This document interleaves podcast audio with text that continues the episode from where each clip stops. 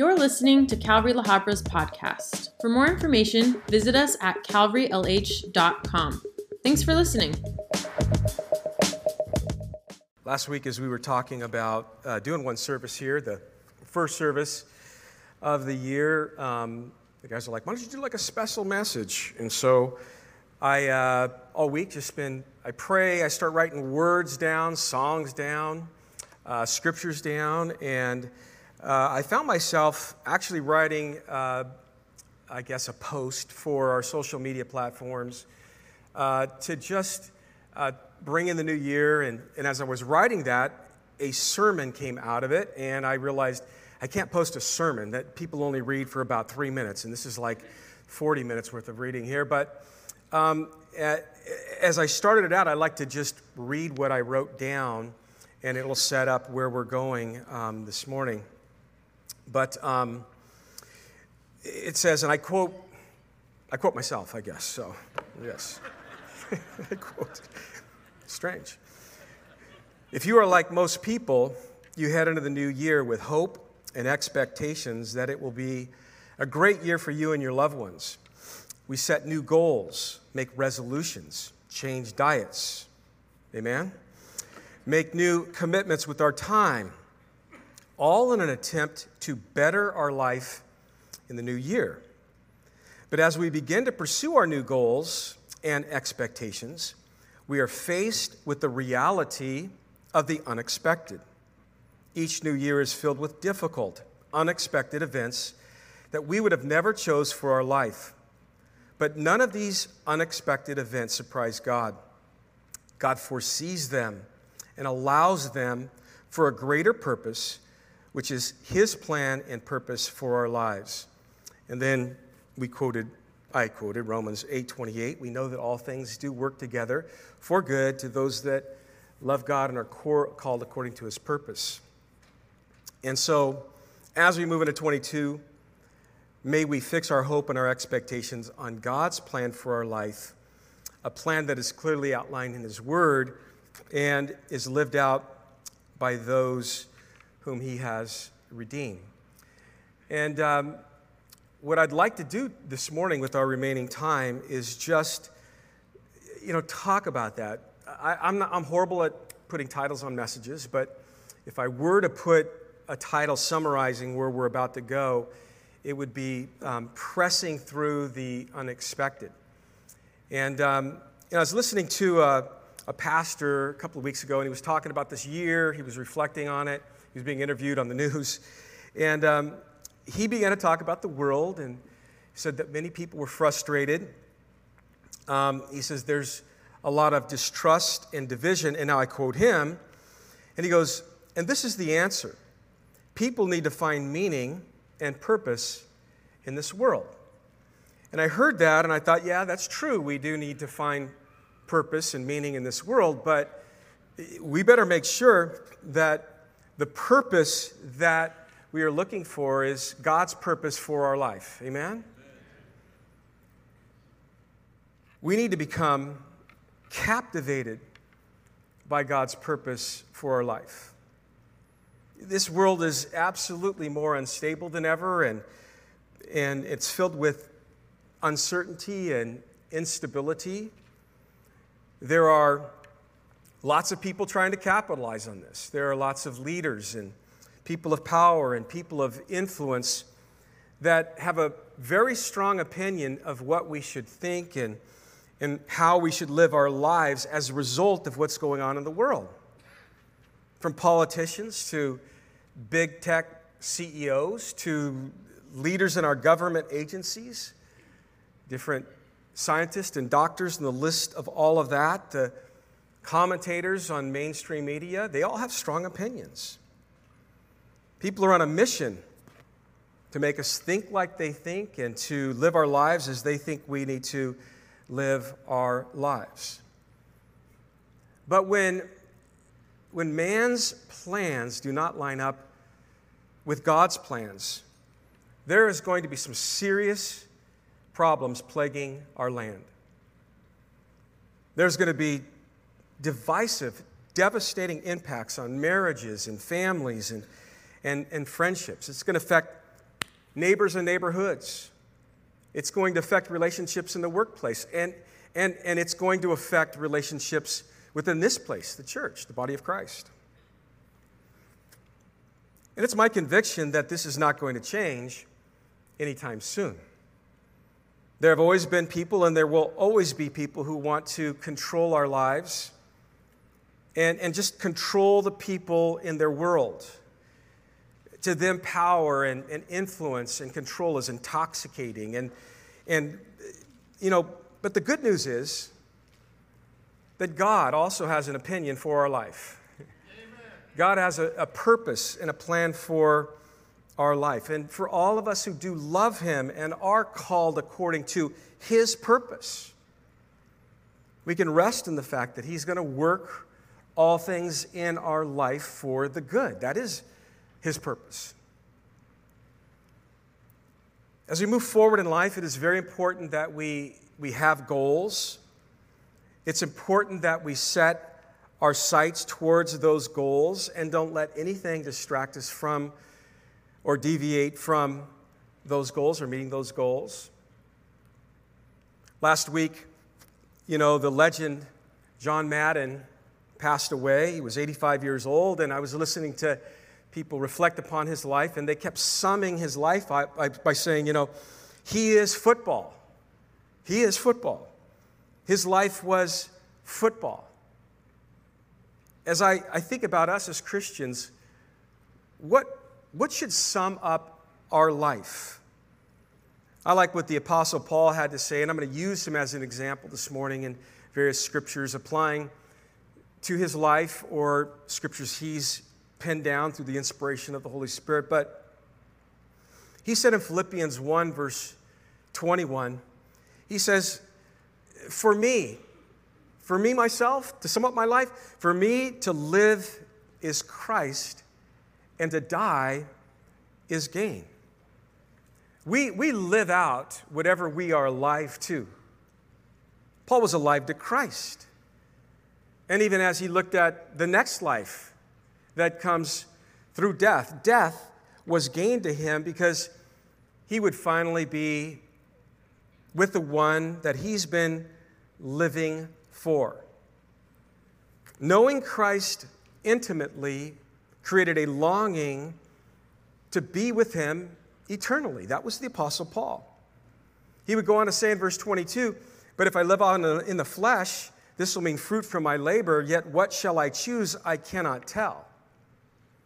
In other words, Paul's like, you look at that and you go, there's a guy that had absolutely learned to rest in God's will and God's purpose for his life completely.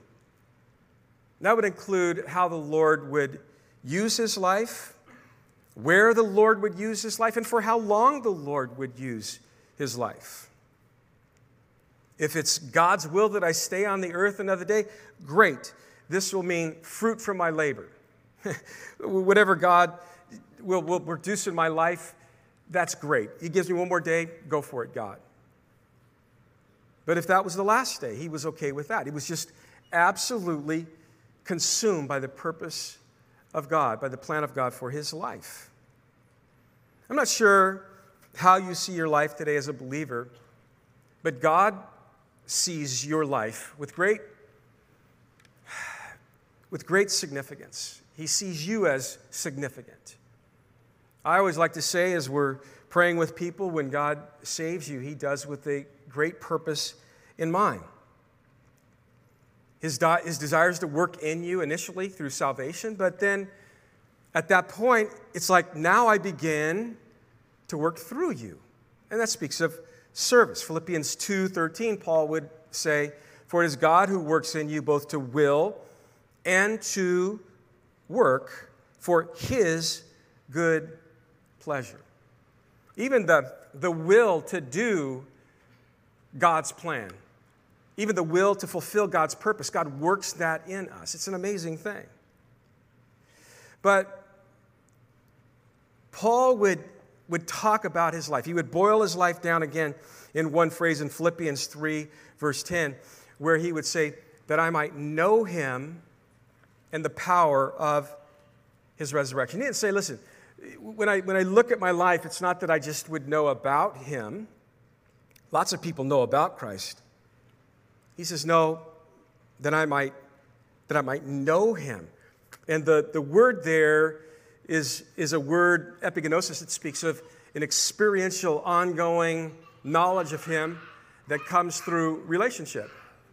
Amen. Some people get really excited when I preach around here. I just want you to know. They're just running up here to get saved. I haven't even given the invitation yet.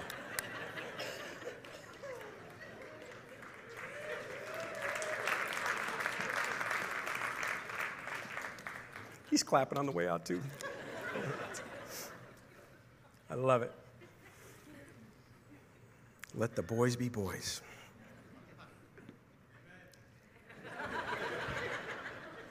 Stay in your seat, though, please.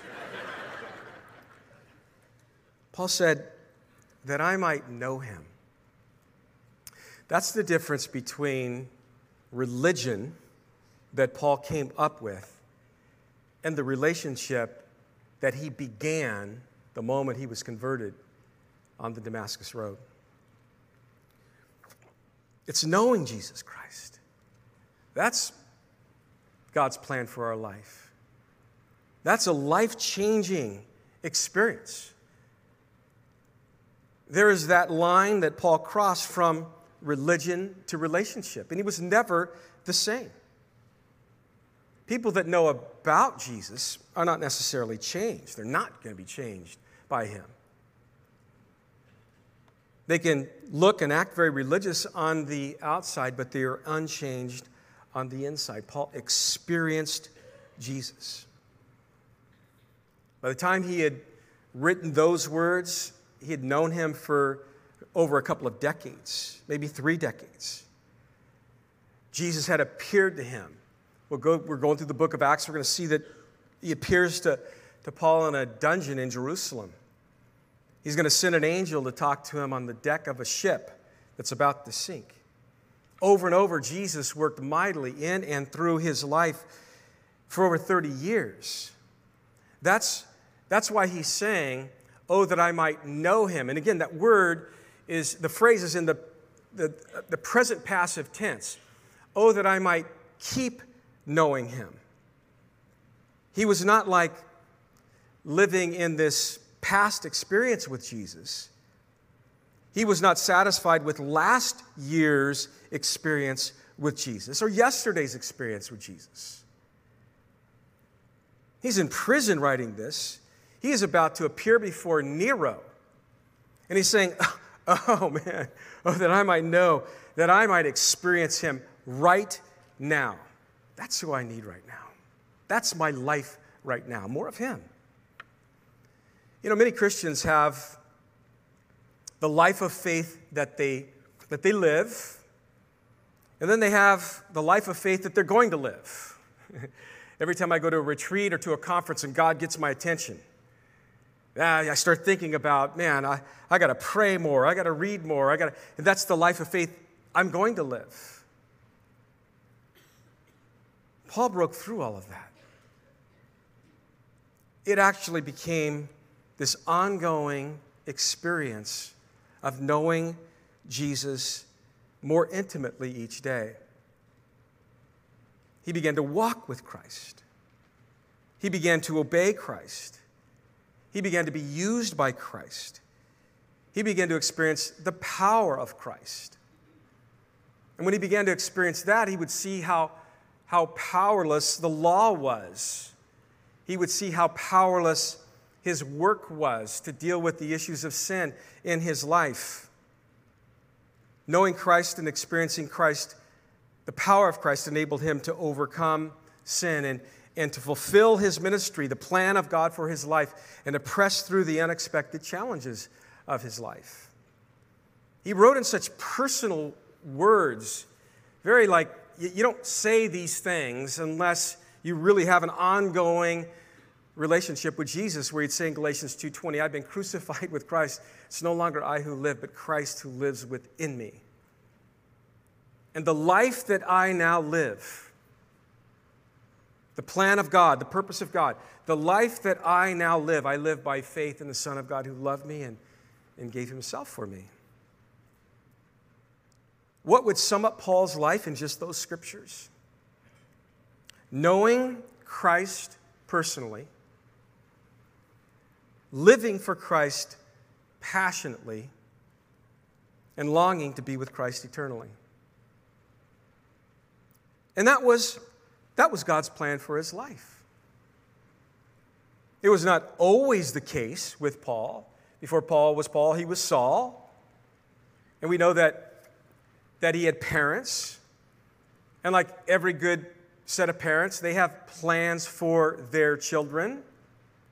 And we knew that they wanted their child, the parents of Paul's plan for their child, that he would be a, a good Jewish boy, that he would practice the faith. And in Philippians chapter three, verse five, he's reflecting back on his life before Christ, and he goes all the way back to his childhood. He's like, I was circumcised on the eighth day. This is a very devout family, very devout parents that raised him in a very devout way in Judaism. They had a plan for his life. His rabbis coming up would have had a plan for his life. At the age of fourteen, he would have sat at the feet of one of the most renowned happening rabbis, a man by the name of Gamaliel. And Gamaliel would have had, absolutely had a plan for Saul's life. That's what rabbis, that was part of their role in your life. As we move forward, we see Saul in his maturing years, as he's getting into maybe his, his thirties, and he's, he's an accomplished rabbi. We see him interacting with the high priest, and the high priest had a plan for Saul's life. And part of that is that he would be this very trusted or entrusted Pharisee, probably even on the council of the Sanhedrin. The high priest would have had a lot of say-so, a lot of influence, a lot to say about Saul's life. Before Paul was converted, he had a plan for his own life. If you went up to him prior to his conversion, a day before his conversion, and said, hey, sum up your life. What's the, what's your plan for your life? He would say, there's this threat against Judaism, and I'm, I'm going to I'm gonna stomp it out. I'm all about persecuting this church. I'm all about, he would tell you that, and he would say, and I'm all about, my plan is to gain righteousness or gain right standing with God by keeping the law. That would have been Paul's plan for his life. If he was, if he was meeting with you the day before a new year and you would say, hey, what do you want to do in the coming year? He would have told you about his plan, maybe the high priest's plan, or his future past rabbi's plan for their life. People of great influence. But God had a plan for his life. Once Paul would encounter Jesus, he was genuinely converted, and his life was never the same.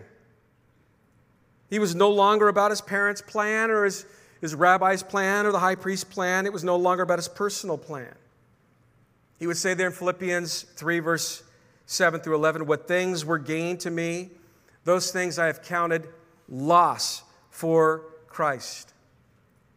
Indeed, that I would count them as loss for the excellence of the knowledge of Jesus Christ, my Lord, for whom I have suffered the loss of all things. I count that stuff as rubbish, that I might gain Christ to be found in him, not having my own righteousness, which I tried to convince myself I had by keeping the law, but that which is through faith in Jesus Christ, the righteousness which is from God by faith. And that's what he would go on to say, as we read earlier, oh, that I might just know him and the power of his resurrection. It was all about God's plan for Paul's life from the moment that he met Christ. Knowing Christ intimately, living for Christ passionately, and just longing to be with Christ eternally. Was Paul ever tempted to deviate from God's plan for his life? Sure he was. Every convert, if they were honest down through the ages, would tell you that they have been tempted to deviate from God's plan from their life as well. But Paul set his sights on God's plan for his life, and he, he really did stay the course. And when he was hit with the reality of the unexpected, he stayed the course. He would write in First Corinthians chapter four, verses eleven and twelve, chronicling all the suffering that he would endure. He's like, you know, to the present hour, I'm dealing with hunger and thirst and, and having a hard time getting clothes and being beaten and homeless. I labor a lot. But while we are reviled, we bless. When we are persecuted, we endure. When we're defamed, we entreat. In Second Corinthians chapter eleven, he would build that list and talk about the times that he had been beaten with stripes, beaten with rods, stoned and, and, and shipwrecked, and, and, and just left for, for peril and living a life of sleeplessness. And, and, and then this heavy burden even that he had of just the burden for the church. But when he was hit with the reality of the unexpected, he stayed the course. And he would write in Second Corinthians four, seventeen through eighteen, "For our light affliction is but for a moment, and it's working for us a far more exceeding and eternal weight of glory." While we don't look at the things that are seen, but the things which are unseen, for the things which are seen are temporary, but the things which are not seen are eternal. It's like, yeah, yeah, life is difficult. He knew that no matter, though, how much it hurt in the here and now, it was like nothing compared with the hope and the healing that he would experience throughout eternity with Jesus.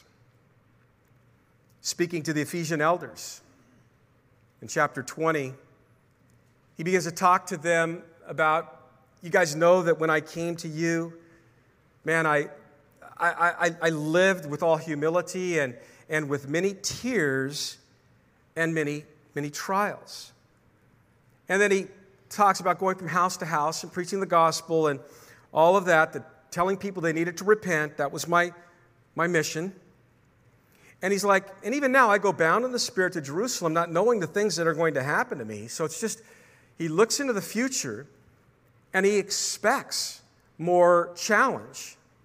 But he's like, but the Holy Spirit testifies in all of these places. He affirms in my heart that tribulations await me. But none of these things move me. Nor do I count my life dear to myself, so that I might finish my race with joy. When, when, when, when Paul got hit with the reality of the unexpected, he stayed the course. He knew God's plan, and he stayed faithful to God's plan all the way through to the end of his life. He would write in that last writing in Second Timothy verse four or verse seven of chapter four, "I have fought the good fight. I have, I have finished the race. I have kept the faith."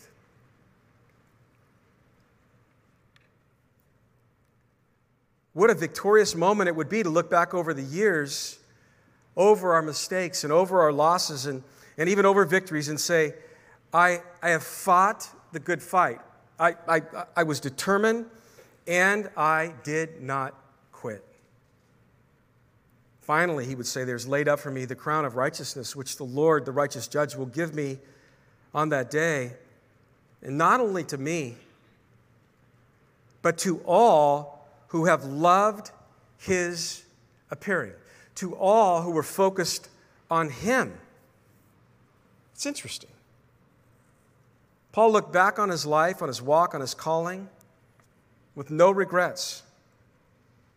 The Lord was faithful. He stayed the course because God was faithful. And this is for us as well. He talks about loving his appearing.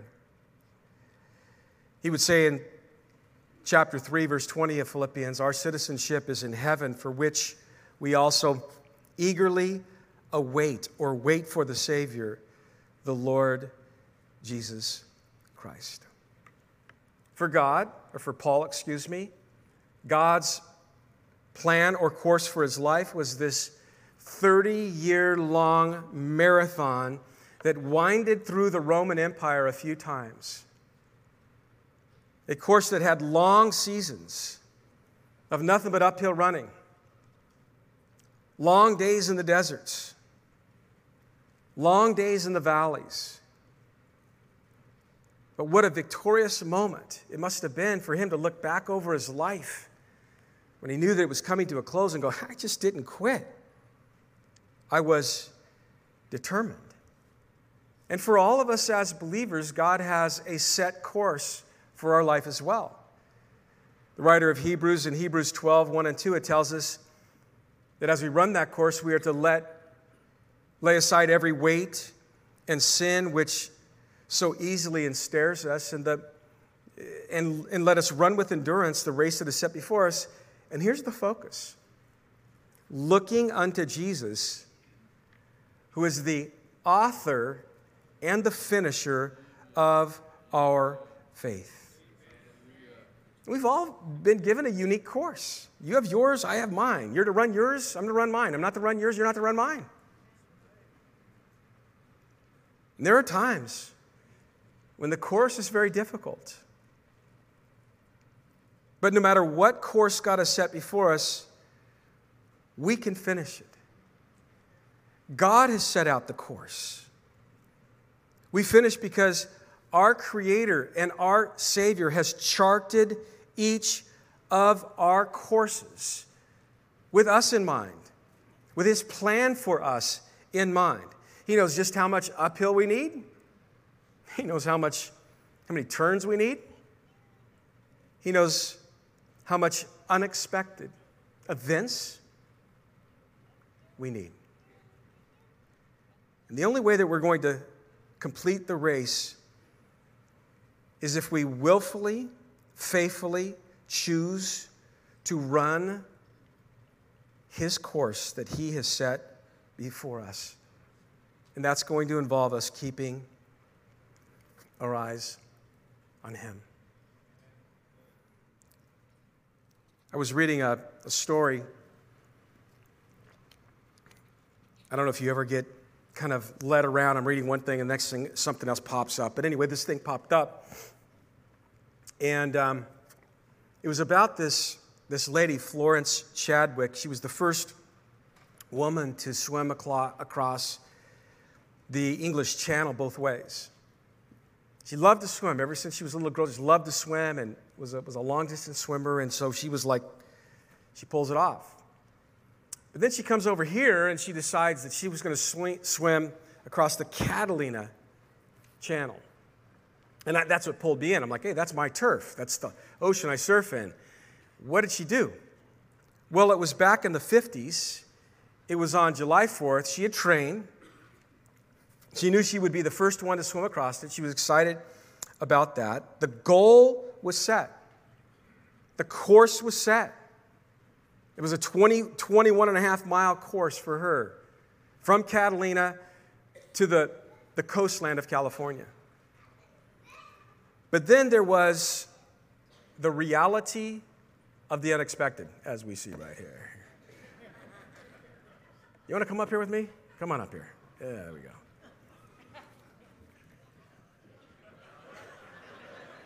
Okay, where's my high five? Okay. How you doing? Okay. See, Daddy. You want to go give him a high five for me, okay? All right. No, down there. Just go over here. He's going to meet you right down there. There you go. All right. I love it.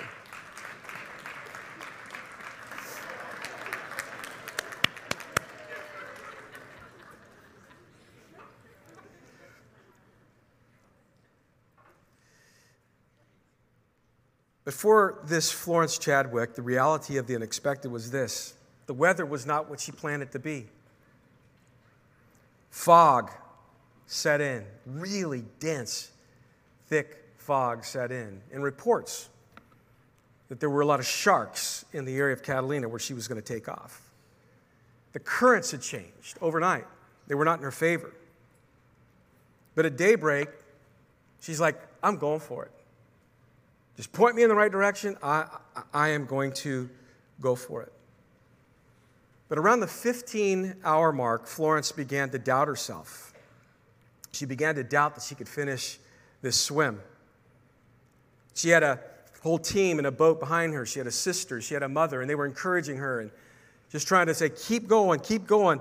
But at the sixteenth hour, an hour later, she's like, I, I just can't. And she stopped. They picked her up, and they, they pulled her out of the water, and they put her within the boat. They just sat there in this packed-in, socked-in fog. And the article went on to say is what she failed to realize was that the fog had prevented her from seeing that the coastline was just a few strokes away. It was less than a mile away from the California coastline. And later on, she was interviewed, and then she said this, and I quote, that she would have absolutely finished if she had a clear view of her goal. Paul's plan was God's plan for Paul's life, and he had a clear, very clear view of that. He never lost sight of it. Paul's purpose in life was God's purpose for his life. Paul's goal in life became God's goal for his life. Knowing Christ intimately, living for Christ passionately, and, and longing to be with Christ eternally. Do you see that clearly before you today as a believer?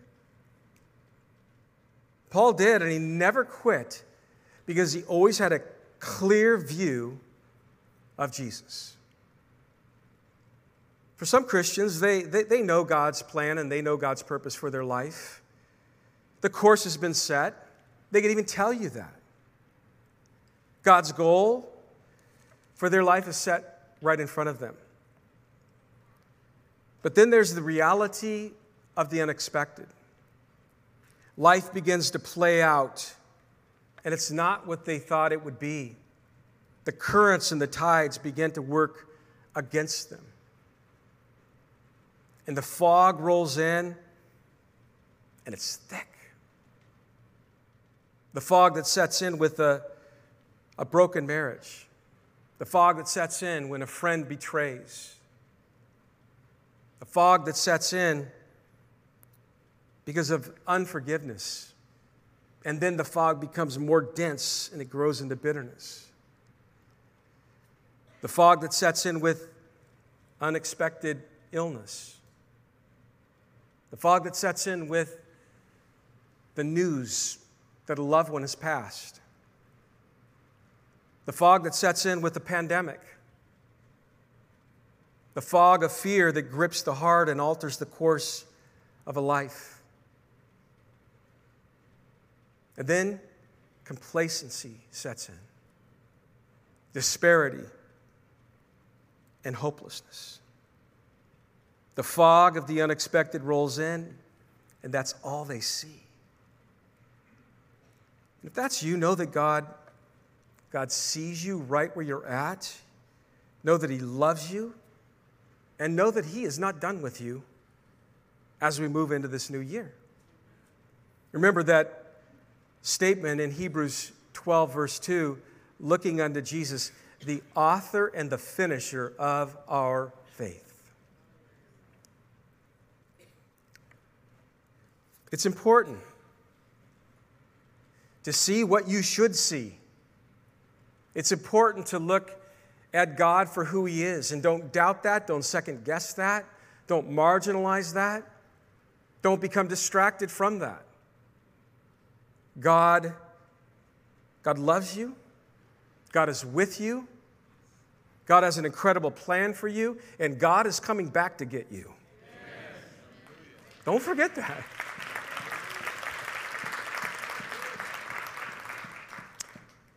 Let me give you just a couple of scriptures, just to, just to twenty twenty-two in our tank as we move forward. God being with us. Zephaniah three seventeen. The Lord your God is in your midst. The mighty one will save. He will rejoice over you with gladness. He will quiet you with His love. Don't you love that verse? He will rejoice over you with singing. We had little Ezra run around our house yesterday, and, and if you don't, that's my two-year-old, he just turned two-year-old grandson. Nothing like watching your, your children chase a two-year-old around. It's great.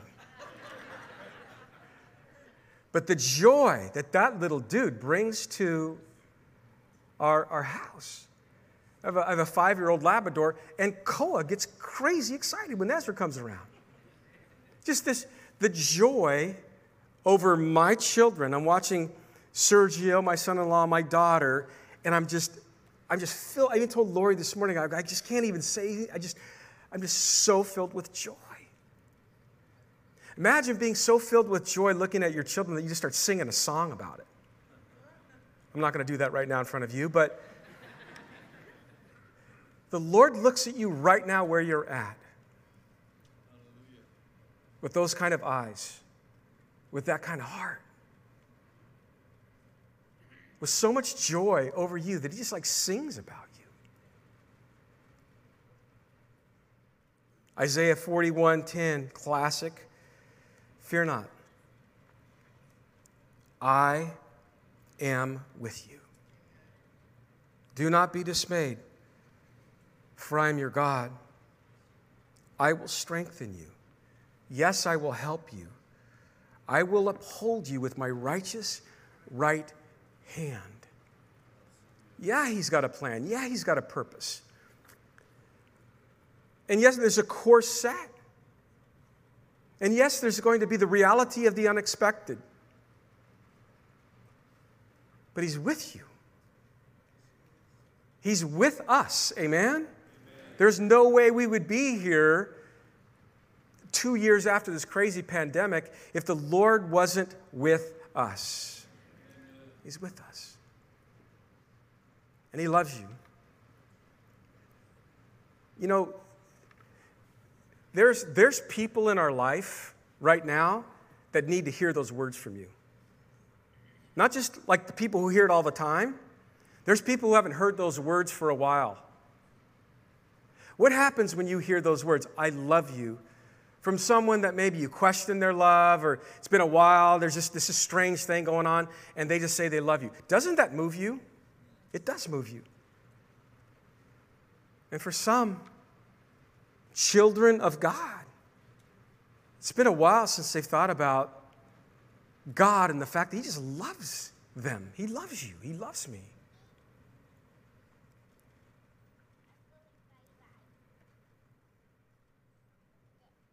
God is love in First John four, verse eight. I love this passage. Jeremiah thirty-one three. The Lord appeared to me of old, saying, yes, I have loved you with an everlasting love. Therefore, with loving kindness, I have drawn you. Man. First John three one, behold what manner of love the Father has bestowed on us, that we should be called children of God. And classic in Romans eight is that Paul became so affirmed in God's love for him that he'd be like, nothing. Nothing can separate us from the love of God. No unexpected anything. No death, nothing in life, no angels, no principalities or powers, nothing present or things to come, nor height, depth, or any other created thing shall be able to separate us from the love of God, which is in Christ Jesus our Lord. Amen. Lamentations three twenty-one through twenty-three. The steadfast love of the Lord never ceases. His mercies never come to an end. They are new every morning. Great is your faithfulness. We have a great hymn that was written, that, that verse inspired Thomas Chisholm to write, "Great is thy faithfulness. Great is thy faithfulness, O God my Father. There is no shadow of turning with thee. Thou changest not. Thy compassions, they fail not. As thou hast been, thou forever will be. Great is thy faithfulness. Great is thy faithfulness. Morning by morning, new mercies I see. All I have needed, thy hand has provided. Great is thy faithfulness, Lord, unto me." He wrote that at the close of his life. God's with us. God loves us, and God has a, an amazing plan for us. As we would read in Jeremiah twenty-nine eleven, "For I know the plans that I have for you, declares the Lord, to prosper you, not to harm you, but to give you a future and a hope." See that. See that he's with you. See that he loves you. See he's got an amazing plan for you. And see that he's coming back to get you. Titus, Paul would say, "Looking for the blessed hope and glorious appearing of our great God and Savior, Jesus Christ." Someone was asking me recently, a lot of people have recently said, "You know, Lance, do you, do you think Jesus is coming back soon?" And, and I know as we get older, we say things like, "Well, I hope so." I'm not there. I, I'm, I'm older, I'm there, but I'm not, does that make sense? I'm not there. I'm not like, "Yeah, man, I hope he comes and just California's so crazy and America's so crazy and the world's so crazy and the pandemic. And, and so, yeah, just I want him just to pull me out of the unexpected." I'm not there. There's, there's, there's, this, there's this other thing. And I think about him coming for me. I just think about him coming for me. When I partake of communion, I think about him on the cross. And I'm moved at his love for me, his commitment, his sacrifice. When I think about him coming for me, guess what? I don't see you. I see me. Then I see us.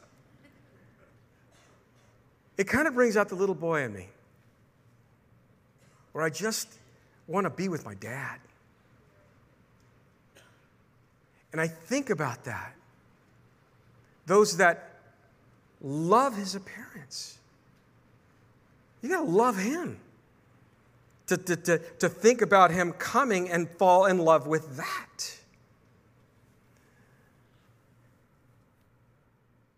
But seeing that, seeing him for who he is, seeing the course of your life as a Christian as his course that he has set for your life, the one, the author and the finisher of your faith, who's with you, who loves you. He's coming to get you. That is what will enable you to finish your course. That's what it is. Because you know what? The reality of the unexpected in twenty twenty-one, anybody have anything unexpected happen in twenty twenty-one? We're going to be hit by many unexpected things, challenges. I know, Lance, we're leaving on the high note, right? Yes, yes. We are. But where's your focus? As we entered into this pandemic, the first studies we gave, we said this book, this Bible is filled with amazing narratives that will fill your life with hope. Take in more of these narratives than the world's narr- narrative, and he will bring you through. Your faith will grow, fear will not. and you will look back on whatever day they say the pandemic's over, ten more years, whatever, I don't know. It's according to what news outlet you're listening to. But you shall, should be able to look back on that and say, look at how the Lord brought me through. And whatever other foggy stuff, whatever other currents,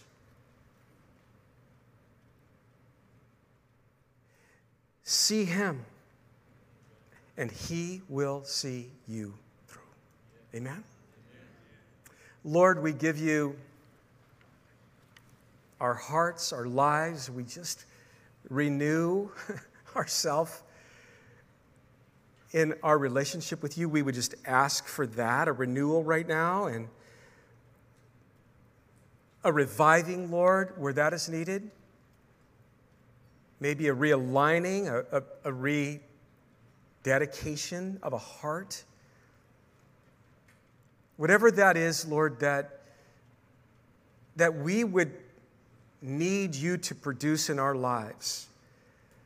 Show us, Lord, and may we humble ourselves and give you that place.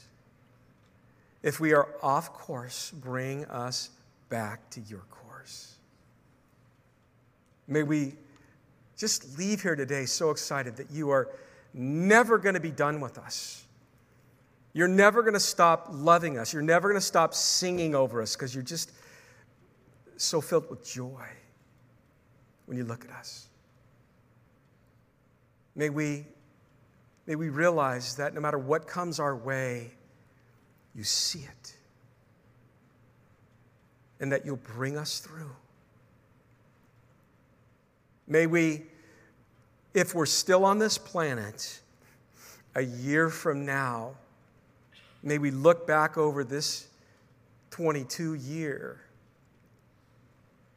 and just, as, as Paul would say, I finished that course. I didn't quit. I was determined. I stayed focused on you, Jesus. And I have fulfilled what you have called me to be and called me to do. As hubbies and wives, as dads and moms, grandparents, co-workers, as relatives, as friends, as servants in the body of Christ. To your glory, we pray these things. Bless these people in their lives and what you've called them to be in this year. In Jesus' name we pray. Amen and amen. All right.